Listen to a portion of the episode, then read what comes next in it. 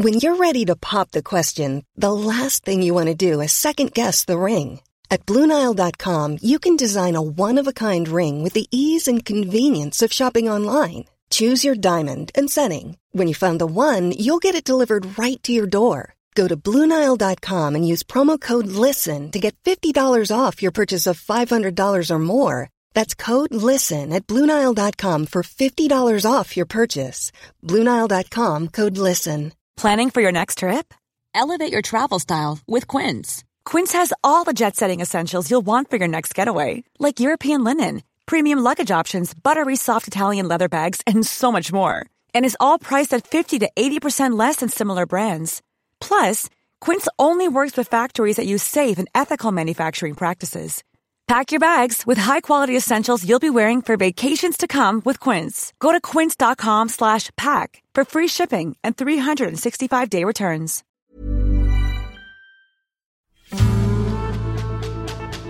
Hey there, it's Sam with Candidate Confessional. Listen, some exciting news. We have season two in the works. We've recorded a bunch of episodes. Some not exciting news. We're not quite there, ready to unveil season two, but in the interim, we have something kind of cool and exciting for y'all. We're going to talk about healthcare. It's not a candidate who's lost office, it's a legislation process that's maybe successful. So, not exactly our theme, but it gives you something to chew on and listen to, and we hope it whets your appetite for the season. So, I've put together a panel. We have Jeff Young, our healthcare reporter, Jonathan Cohn, a healthcare reporter, Matt Fuller, our congressional reporter. They're going to talk about what's going on with healthcare reform, the prospects of repeal and replace, and what it means for the lawmakers who are pushing it and those who are opposing it. We hope you enjoy this. And of course, keep listening because Candidate Confessional Season 2 is coming soon. So, uh, the reason I want to do this is to make sense of not just what happened yesterday when the House uh, started the process of repealing and replacing Obamacare, but to tell the entire context of this movement and maybe to look forward at what might happen down the road. Uh, and I think we should start at the beginning. And I want to bring in Jeff because Jeff is the keeper of the history of the repeal and replace effort. Um, how quickly did it start after Obamacare was passed? And walk us through, Jeff, sort of how many iterations and uh, variations we've seen with repeal and replace, and why it's taken this long. Well, I, I, it goes back a little further. It, the year is 2008. America has just elected a black man president, and people are freaking out. Um, but I mean, if you if you don't want to talk about the if we if we could skip over the sort of ACA history to like you know Sure. the opposition. First of all, and this doesn't directly relate to the bill that the House passed, but it's sort of part of the same overall campaign. The day that uh, Barack Obama signed the Affordable Care Act into law is the day that one of the big lawsuits that went to the Supreme Court was filed, right? So there wasn't a lag time from the moment this became law. Uh, Republicans in Congress and conservative activists were trying to undermine it and undo it. Uh, so you know, I mean, to the extent that uh, that there are people still walking around saying that uh, oh, we need to give Trump a chance. Uh, nobody really gave the Affordable Care Act much of a chance either. Um, and you know, I mean, over the last you know the seven years and change that led up to the to the vote, like everyone knows, like the House voted to uh, like dozens of times on bills that repealed all of, most of, or big parts of the Affordable Care Act, but they did that when Obama was president, so he's never going to sign it. Meaning, it was really easy for them to do that because they didn't have to contend with the consequences of taking away the benefits that law created, nor come up with a plausible alternative. And I think that, you know, I think whether you term the American Health Care Act a plausible alternative, I, I suppose depends entirely on your point of view. But it does not attempt to achieve the same goals through different means. You know, it would cover a lot fewer people, uh, Sure. fewer, fewer consumer protections. It, it just th- this is sort of I think where they ended up because they they locked themselves into this promise to repeal without giving a whole lot of thought to what they wanted to do instead. And so in the end, they just rushed through a kind of a mess so they could say they did it. Well, okay. I guess the question that I've talked uh, when I talk to people about this, uh, and and John, Jonathan, why don't you jump in on this one? They they look at the Affordable Care Act and they say, well, this is sort of a inherently conservative way to do healthcare reform. It was birthed from the Heritage Foundation. It was put into place on a state level by Mitt Romney in Massachusetts. Why do Republicans have such strong objections to an idea that is uh, basically a conservative idea? Well, I think you can you can sort of there's there are two obvious explanations here. Um, one is that um, you know, that black man who became president, who Jeff mentioned a few minutes ago, signed it. And, you know, that there's a partisan element to this, that this was Barack Obama's law. Uh, this was the Democrats' law. They are against it. So I think that's, that's one part of it. Um, the other part of it is I, I don't think at a fundamental level, it's clear that most Republicans believe in what the Affordable Care Act is trying to do. In other words, the Affordable Care Act is a is is the Democrats' effort to say, and, and, they were very explicit about this, right? When they created the Affordable Care Act, they were like, "We want to get to universal health care. We think it's important that everybody should be able to get health care at a price they can afford." We think that's not going to happen on its own. So the government's going to have to get involved. The government's going to have to spend money. There's going to have to be some kind of regulation, but we are willing to come, we, we don't, we, we are willing to give up our best, ideal way of doing this. I mean, you know, most Democrats, many Democrats, certainly many liberals, you know, if you let them have a blank check, you know, they could just wave a magic wand. They'd create a single payer system or something like one of the, you know, more socialistic looking European systems. But this was Democrats saying, no, no, no, we want to get here. So we're going to, we're going to use, you know, a conservative goal that, we know, we know various times, you know, Republicans have said they liked, and there was a Republican governor who implemented it, and people forget there was a California Republican governor, Schwarzenegger, tried to implement it there too. He couldn't get it through. Um, and it turns out that actually, no, Republicans don't really believe that, that, you know, they have at times, uh, uh, at the federal level at least, they have at times said they supported that goal. But really, they said they supported that because it was politically convenient. At the end of the day, the fact of the matter is that getting to universal health care, uh, it requires uh, taxes. It requires either creating a government program or regulating private insurance. These are not things that Republicans want to do. Um, they are they oppose these things, and they in their minds, and this is not a goal worth pursuing given the trade-offs. And so I think that is where we are at the catch here is that, and I don't want to jump ahead in the conversation, you know, that a lot of people have insurance right now and taking that away is actually difficult. And that's the, that's the struggle Republicans are in. It's that time of the year. Your vacation is coming up. You can already hear the beach waves, feel the warm breeze, relax and think about work. You really, really want it all to work out while you're away. Monday.com gives you and the team that peace of mind. When all work is on one platform and everyone's in sync, things just flow wherever you are. Tap the banner to go to Monday.com. Ever catch yourself eating the same flavorless dinner three days in a row? Dreaming of something better? Well, HelloFresh is your guilt free dream come true, baby. It's me, Keke Palmer. Let's wake up those taste buds with hot, juicy pecan crusted chicken or garlic butter shrimp scampi. Mm. Hello Fresh.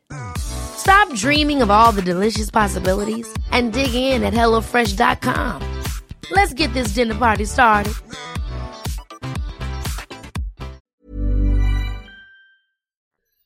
So, Matt, how I mean, John laid out sort of how they've dealt with this um, from an ideological standpoint, but in terms of the politics of this, like how integral was the promise to repeal and replace Obamacare in the elections of all of these House Republicans? I mean, was, was it really the thing that got them into office, and was it the cause that they that, rallied around? That's certainly true for a lot of them. I mean, the 2010 class, with which I think was 88 House Republicans, and uh, I, I, do know every Republican in Congress ran on repealing and replacing Obamacare. Uh, although I guess you could maybe lose part of that replacing part. You know, some of them weren't so keen on that part, but um, they're all there. I mean, the 2010 class, the, the gains uh, in 2012, I think Democrats won back like 12 seats or something like that. Um, but it, it, was a massive shift from after after the Democrats did Obamacare, and then Republicans come in and um, do this, you know, uh, game where um, we're going to re- repeal and replace this immediately. And um, oh, but you know, Obama Obama's not going to sign that, I guess, and so I guess we're not going to put forward a plan or whatever. So it was just all in this um, very nebulous sort of theoretical. But, but, they, they, so the talk that you hear from them is that they have to do this because they promised their constituents this and they can't go back home without doing this. There, I mean, there's some truth to that. I mean, there, look, there, I think a lot of constituents would be mad and they would look at, um, and this was certainly true for Paul Ryan, I would say that, um, people were looking at this as, as sort of a, a, litmus test on his leadership, um, looking at Republicans like, oh, you know, once again, Congress can't get anything done. Uh, but doing this actually required them to not care about the politics of it because ultimately the politics, I think, are really bad, and to not care at all about the policy. And, and, and the amazing thing is, I really don't think that. Um, the House Republicans, you know, writ large, believe in what they just passed. I do think they were able to stomach it, which says quite a bit. But sure. um, the fact that they just did this because it's advancing a bill. It's it's you know checking a box. It's we reple- repealed we we passed a bill and now it's on the Senate. And maybe there's a consideration here that's like a, a almost a founder's consideration where the House goes up for elections every two years, uh, Senate goes up every six. So if you actually failed to do this.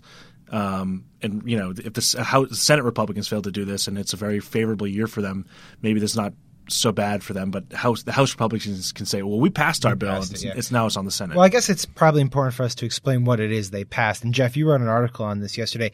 Um, what is, what's in the bill? Uh, what are the key provisions um, in its current iteration? Well, I mean, I, I, think you have to start with what it undoes before trying to describe what it attempts to do instead, right? So the Affordable Care Act had a ton of money in there to expand the Medicaid program for uh, poor adults.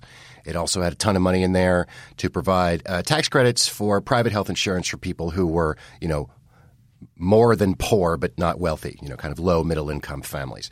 Um, it takes both of those things away, right? So there's $880 billion 10 year cut in Medicaid, which amounts to about a quarter of, uh, of its spending over time. Uh, that's not just undoing the Affordable Care Act's expansion, it also just cuts program funding for everybody on Medicaid, and you know that's mainly like kids and pregnant women and people with disabilities and uh, elderly people in nursing homes. It doesn't specifically say they're going to lose their coverage, but it takes the money away that pays for it. States don't have that kind of money to kick in the difference. So you're going to see, according to the CBO score, the first version of this bill, 14 million fewer people with Medicaid. And then on the private insurance side, so if you if your income's low enough, you get these tax credits uh, under Obamacare. They're pretty generous if you're low income. Um, you know, take an insurance policy that costs thousand dollars a month, and maybe you're paying fifty for it or a hundred. Um, it gets rid of those. In its place, it offers tax credits that are almost always quite a bit smaller that are not tied to income, but instead simply to age, right? So now, if you are older, and lower income, you probably won't be able to afford your health insurance uh, uh, under the, the, this Republican bill. In addition to that, um, it it weakens the current law's protections for people with pre-existing conditions, which, very simply put, you can get insurance. Period regardless of your medical history, your health status, and they can't charge you extra because, you know, you, as happened to me once, had a bruised rib and got rejected by an insurance company. Um, they can't do that anymore. What the, the, the bill the House passed would do is tell states they're allowed to get rid of those rules if they want. Some of them may, some of them may not, but uh, the ironclad sure. guarantee is no longer there. Um, and then uh, the other piece of this bill, and you know, it's funny. This is one of those things that when you describe it accurately, it almost sounds partisan, but it's a giant six hundred billion dollar tax cut for rich people and healthcare companies. So they take almost nine hundred billion dollars out of Medicaid and give six hundred billion of that to people who already have tons of money. That's the bill. Wow. Well, okay. And John, uh, first of all, does Jeff describe it right? I'd hate to turn you into colleague, but uh, secondly, you know, you hear Republicans come out there and say, "Well, we're you know we're just undoing the tax uh, hikes in Obamacare, so we have to undo them." Um, pre-existing conditions, we actually do have layers of protection in there via high-risk pools, for instance. Uh, the Medicaid cuts are not actually cuts. We're giving states flexibility to revamp the program and make it more efficient. Um, I'm playing devil's advocate to be here, but like, are they right? Are they wrong? What's going on? So Jeff is right. The Republicans are wrong. um, uh, so let, us let, look at the two big ones that you mentioned that have come out right, which is the the um, the Medicaid cuts won't matter, and the you know and, and the pre-existing conditions. And I want to start with the Medicaid because I, I, feel like the Medicaid stuff, frankly, has not gotten enough attention. Uh, as, and I think that's about to change, by the way, in the Senate. But um, uh, the, the, the idea that you you you hear Republicans say, "Oh, Medicaid's a broken program," you know, this will give states flexibility you know, to uh, our, our, our reforms, they call them reforms, right? This Medicaid reform, you know, will give states flexibility and that will let them improve coverage for poor people. So n- number one, Medicaid, like any large program, has its pluses and minuses. It does some things very well. There are things it does not do well. Um, taking 800, you know, plus billion dollars out of the program will not fix the problems taking 800 plus billion dollars out of the program will make them much worse. Um, they will take health insurance away from people. You know, 14 million people. Uh, and I, there's just the, the, the, to, to, stand up there and, and we've all heard it on TV. We've seen people to say that, to, to, to say with a straight face that taking $800 billion out of Medicaid will not hurt a lot of people is just a lie. And there, there's no other word for it. And, and we should call it a lie. It is, it is a lie. And, you know, people can decide whether the, trade-offs of, you know, taking, can, can decide whatever they want about the value choice of taking, as Jeff said, 800 plus billion dollars out of Medicaid and giving hundreds of billion dollars in tax breaks to corporations and the wealthiest 3% of households in America. So that's not true. And what about the pre-existing conditions uh, uh, pushback that you hear from Republicans? Is that they, they say, well, we're going to you know protect them right. by if they have continuous coverage, they can't get dropped, and you know even if they do get dropped, we're going to allow them to buy into these high risk pools that will fund with you know eight, over 100 billion now, eight billion more because of the Upton Amendment. Right. Um, unpack that. right. Us. Right. So there's a lot of hand waving going on here, and I and I, and I worry that it works because it's really it's hard to follow these details. But let's just take this sort of two step argument they make that you just offered, right? So the, what the first thing they say is that, look, you're not going to be subject, you know, we, we call this medical underwriting. That's the process where an insurance company can charge you more for the broken rib that Jeff had or diabetes or you're a cancer survivor. So, uh, states would now be able to get rid of that.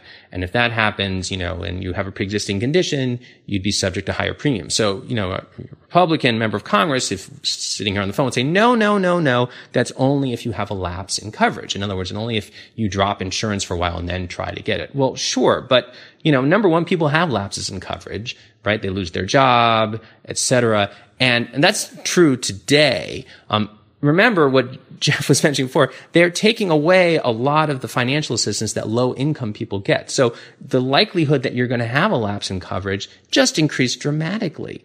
Um, you know, for, you know, somebody who's making, th- family making $30,000 a year, you get laid off uh, you're, you're, not going to be able to pay for Cobra, certainly, right? You're probably, you know, you can't scrape together now the money. And, you know, under Obamacare, you're going to get these tax credits that make insurance affordable. Now you don't. Your insurance lapses for three months. You get a new job, you, job, you have to buy your own insurance, and suddenly you're priced out of the market because you have a pre-existing condition.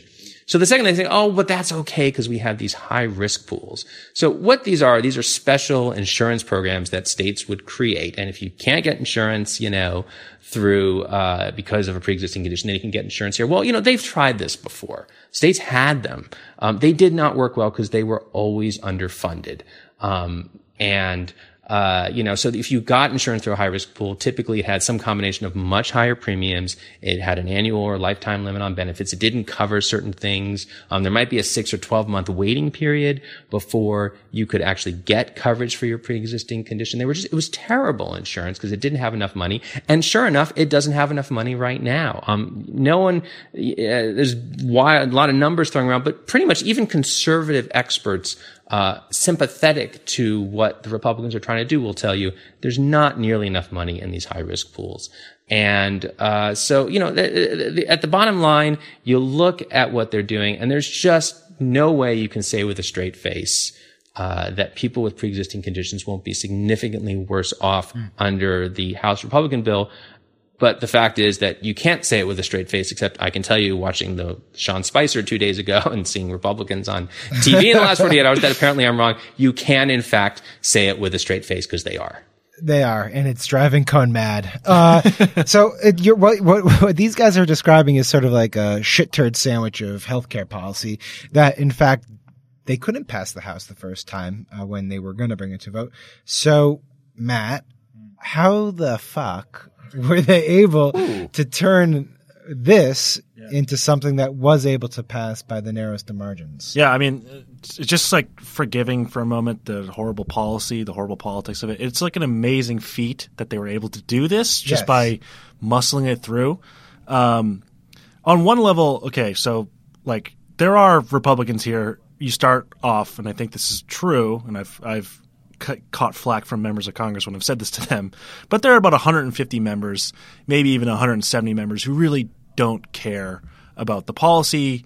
Um, and these are the guys who you know will say I read the bill or whatever. But I mean, even to read this bill, you can say it, it comes in at like 55 pages or whatever. To read it, you actually have to kind of have read Obamacare. I mean, it's not like you know what repeal section 1102. Like, okay, well, you need to go into the Patient Protection and Affordable Care Act and actually read Section 1102, which may be 20 pages. Um, I'm, you know, so I'm going to venture to say that no one really did that, um, and those who did uh, didn't make up their minds based on on the policy stuff. So just forgiving all that for a moment, that this is horrible policy, uh, horrible politics. 170 of them started off by saying, "Sure, it's a, it's our repeal. I'm with leadership. I'm always going to be there. Sure, of course, you know, and I'll whatever the talking points from um, leadership So you can bank I'll, I'll those take. votes. You still need You- 46 other votes. Right. Or well, I mean, normally two eighteen, but uh, with the absences we have, so then you have the Freedom Caucus, uh, which is an obvious sort of um, they kind of have a stranglehold on this. They have right now thirty five, but to starting this, actually, it started with thirty seven, went down to thirty six now, but down to thirty five. Um, so they they can single handedly sink a piece of legislation. Um, what they're learning, what we're all learning now, is that the way, and this has been their theory and what they wanted to show, and they and they did demonstrate it this time around. To get anything passed through the House, you have to start with them. You have to uh, fill fulfill their requests and make sure that they're happy, because otherwise you won't get there. And and and the lesson is too, because they're saying, look, you'll you'll squeeze the moderates. You guys are really good at whipping once you have us because we're the ones who actually give you trouble, and that's true. Um, moderates, you know, they're sitting on nice committees, and it's like, oh, that energy and commerce, uh, you know, spot would be a shame if something happened to it, you know, or or even better, hey, I, I hear you want to get on financial services in two years, or hey, you want you want to get that bill, or um, you know, one one one member who I, I the whole way through, you know, I, I'd heard he was going to be a no, but I really had some doubts because he wants to be the next armed services chairman, uh, Michael Turner. He did in fact vote no, but um, the Freedom Caucus's gambit was you appease us, and then you guys will get there the rest of the way. So Just to summarize this, essentially, the conservatives in the caucus said, we don't think that the moderates have Can- any can backbone. strong. Right. They will bend, Yep. and so therefore we'll call their bluff. Yep. And sure enough, and that worked. I mean, they they they brought a bill that they they acknowledged was a bad bill. I mean, the, the, the funny thing about this is there's uh, there's there's really two scenarios or maybe three scenarios. That one scenario is that, um, and this is sort of what moderates are saying is, oh well, these this new amendment that the Freedom Caucus added, it won't really do much. Um, and you know, if that's true, then the Freedom Caucus's former statements about how horrible this, this HCA is uh, that stands. Uh, if it's not true, then if, if what the Freedom Caucus says is this is a radical change, and um, basically this is their their amendment was the one that really undermined the pre-existing conditions um, component, as well as the essential health benefits. These ten this list of ten benefits that uh, plans had to cover, uh, like maternity care, like uh, lab services, and uh, emergency room visits. Um, they want to undermine those things, and they, they say that will actually lower the premiums. But the moderates are saying, so they're saying yes, states will absolutely.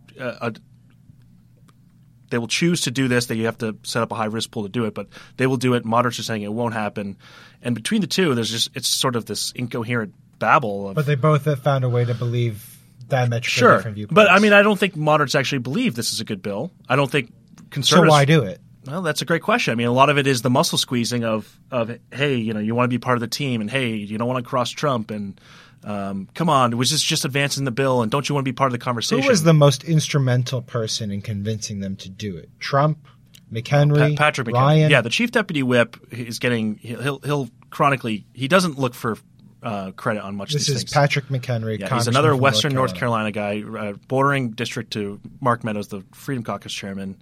Um, technically, the number five Republican. Let's say he's number four. He's a cho- He's the first chosen Republican. He's the, the the whip, the majority whip, which is Steve Scalise, gets to choose this position. And this guy, I mean, Scalise whips, uh, but he's really someone who hobnobs with um, lobbyists and fundraising McHenry's the guy who actually whips, who actually works these guys. And I and I watched him. I've watched him closely for years now, but uh, particularly in the last week, in the last couple months, his whip style is you know you sit down with a member, you just let them talk, you hear them out, you nod a lot, and then you come in with one or two points, and let them talk again, and then you basically say. Yeah, but can you can you get there with us? Can you be there with us? If I need your vote, will you will you vote for us? And that was another situation here too. Is you had a lot of guys who said, if you need one vote, okay, I'll with you. And then, you know, McHenry would go back. I actually watched this conversation with one member. Uh, you know, he said, okay, if you need one, I'll vote for it. And then McHenry let him talk for a while. And then, okay, if you need, if we need like three or four, can we, you know, if at three or four, it's the same thing. Come on. Like, cause some guys are the same. Okay, if you need three or four.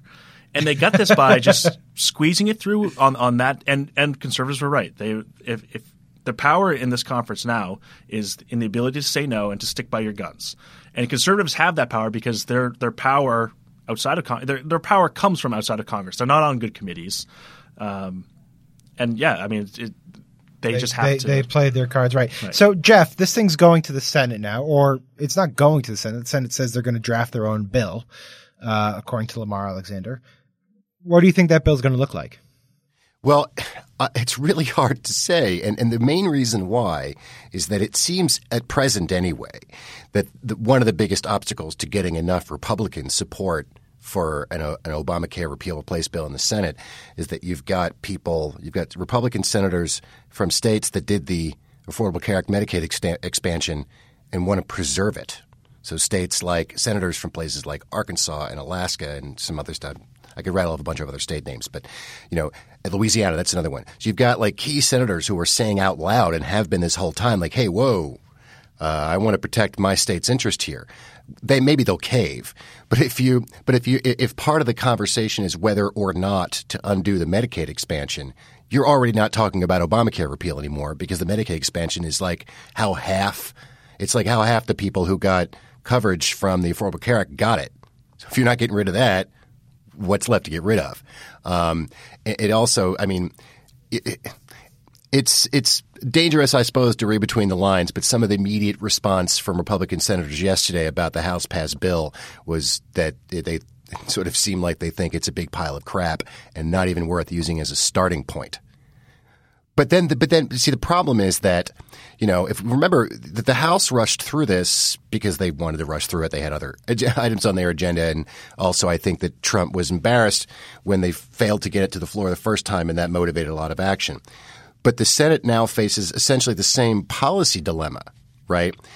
Whatever you do that's not Obamacare or single payer is going to cover a lot fewer people, especially if part of your goal is to reduce federal spending on health care so that you can cut taxes. Know, so so the Senate's in the same kind of pickle. Um, I I really I, I have no idea what to expect in terms of the the pace of this, when the process will start in earnest, whether it will be driven by Mitch McConnell and the leadership, or whether he'll leave it up to committee chairs or rank and file people or what have you. Um, I think it is safe to say, though, well, maybe not safe, but my hunch is that the Senate won't be able to move in three months the way the House did. It's going to take a you while. You think they go slower? Plus, I mean, whatever they come out with, assuming that they actually come up with something, which is not a guarantee, they may give up. Um, whatever that is will probably be quite different from what the House passed, and then they have to figure out how to reconcile those things. Sure. All right, John, is there a place in between the parties um, that healthcare reform can be crafted? By that, I mean, could theoretically Democrats uh, in Congress say, you know, this is getting a little too scary, the prospect of like full on repeal and replace and, and, and, something like this House bill becoming law. Maybe it's time for us to sort of try to play uh, triage here, to, to insert ourselves and uh, maybe craft something that has our input instead of us saying no to everything. And if so, let's say they do make that gamble or that calculation, I should say. What does that reform look like? So I don't I've seen no signs of that. Um, you know, the w- most interesting senator that I've seen so far is Senator Manchin, who, if there's anyone in the Democratic caucus, right, who's going to be the first to break, and you know, Manchin from West Virginia to sort of start talking with Republicans, he would be the guy. Um, and he's drawn a pretty hard line. Frankly, he sounds nearly identical to Chuck Schumer or Bernie Sanders. Uh, you know, the line the Democrats have been able to hold so far in this debate is we very much would like to work on a bipartisan bill. We agree that there are problems with the Affordable Care Act. There are parts of the country where it's not working well. We'd love to fix them. But the, uh, the, the, the ticket into that conversation is Republicans saying, fine, we will leave the basic structure of the law and the coverage expansion, you know, in place. And we will then work on a series of, you know, bipartisan reforms where we get some things we want, you get some things that you want.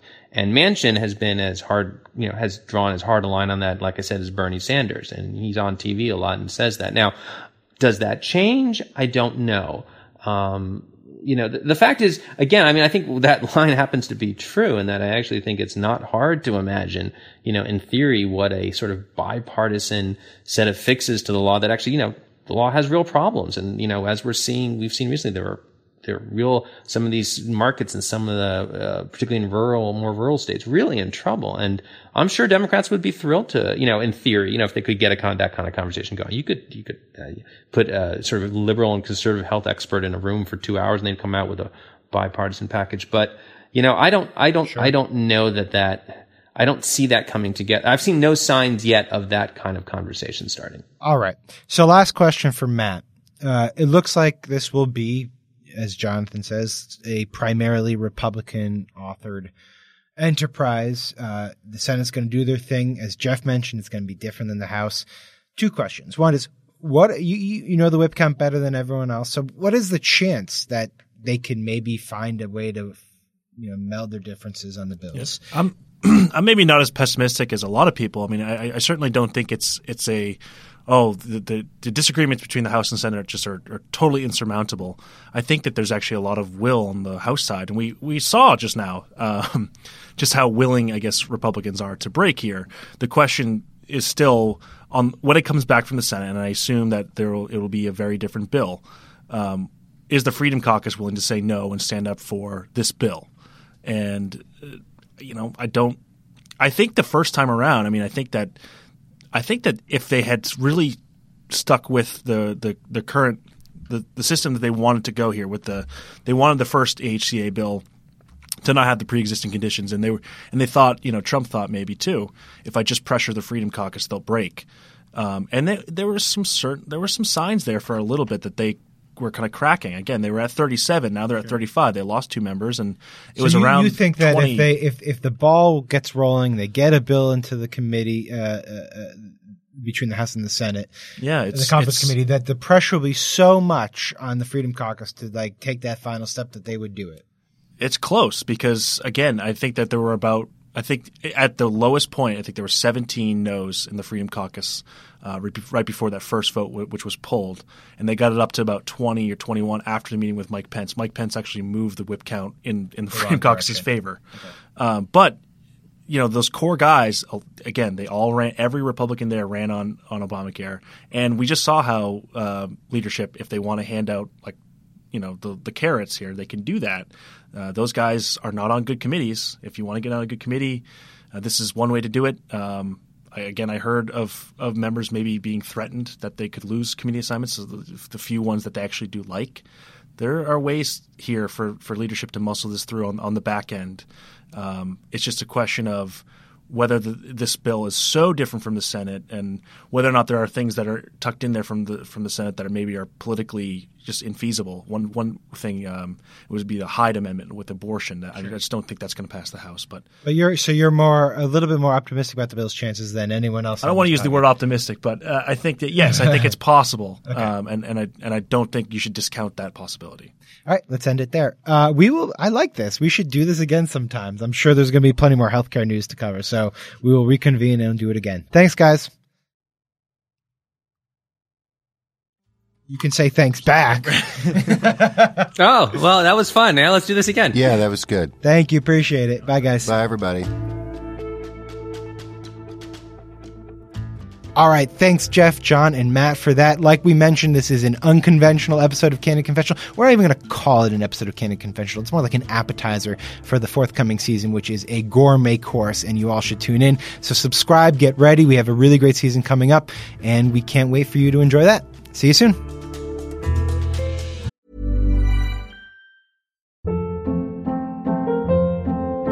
Hold up. What was that? Boring. No flavor. That was as bad as those leftovers you ate all week. Keke Palmer here, and it's time to say hello to something fresh and guilt-free. Hello Fresh. Jazz up dinner with pecan-crusted chicken or garlic butter shrimp scampi. Now that's music to my mouth. Hello Fresh. Let's get this dinner party started. Discover all the delicious possibilities at hellofresh.com.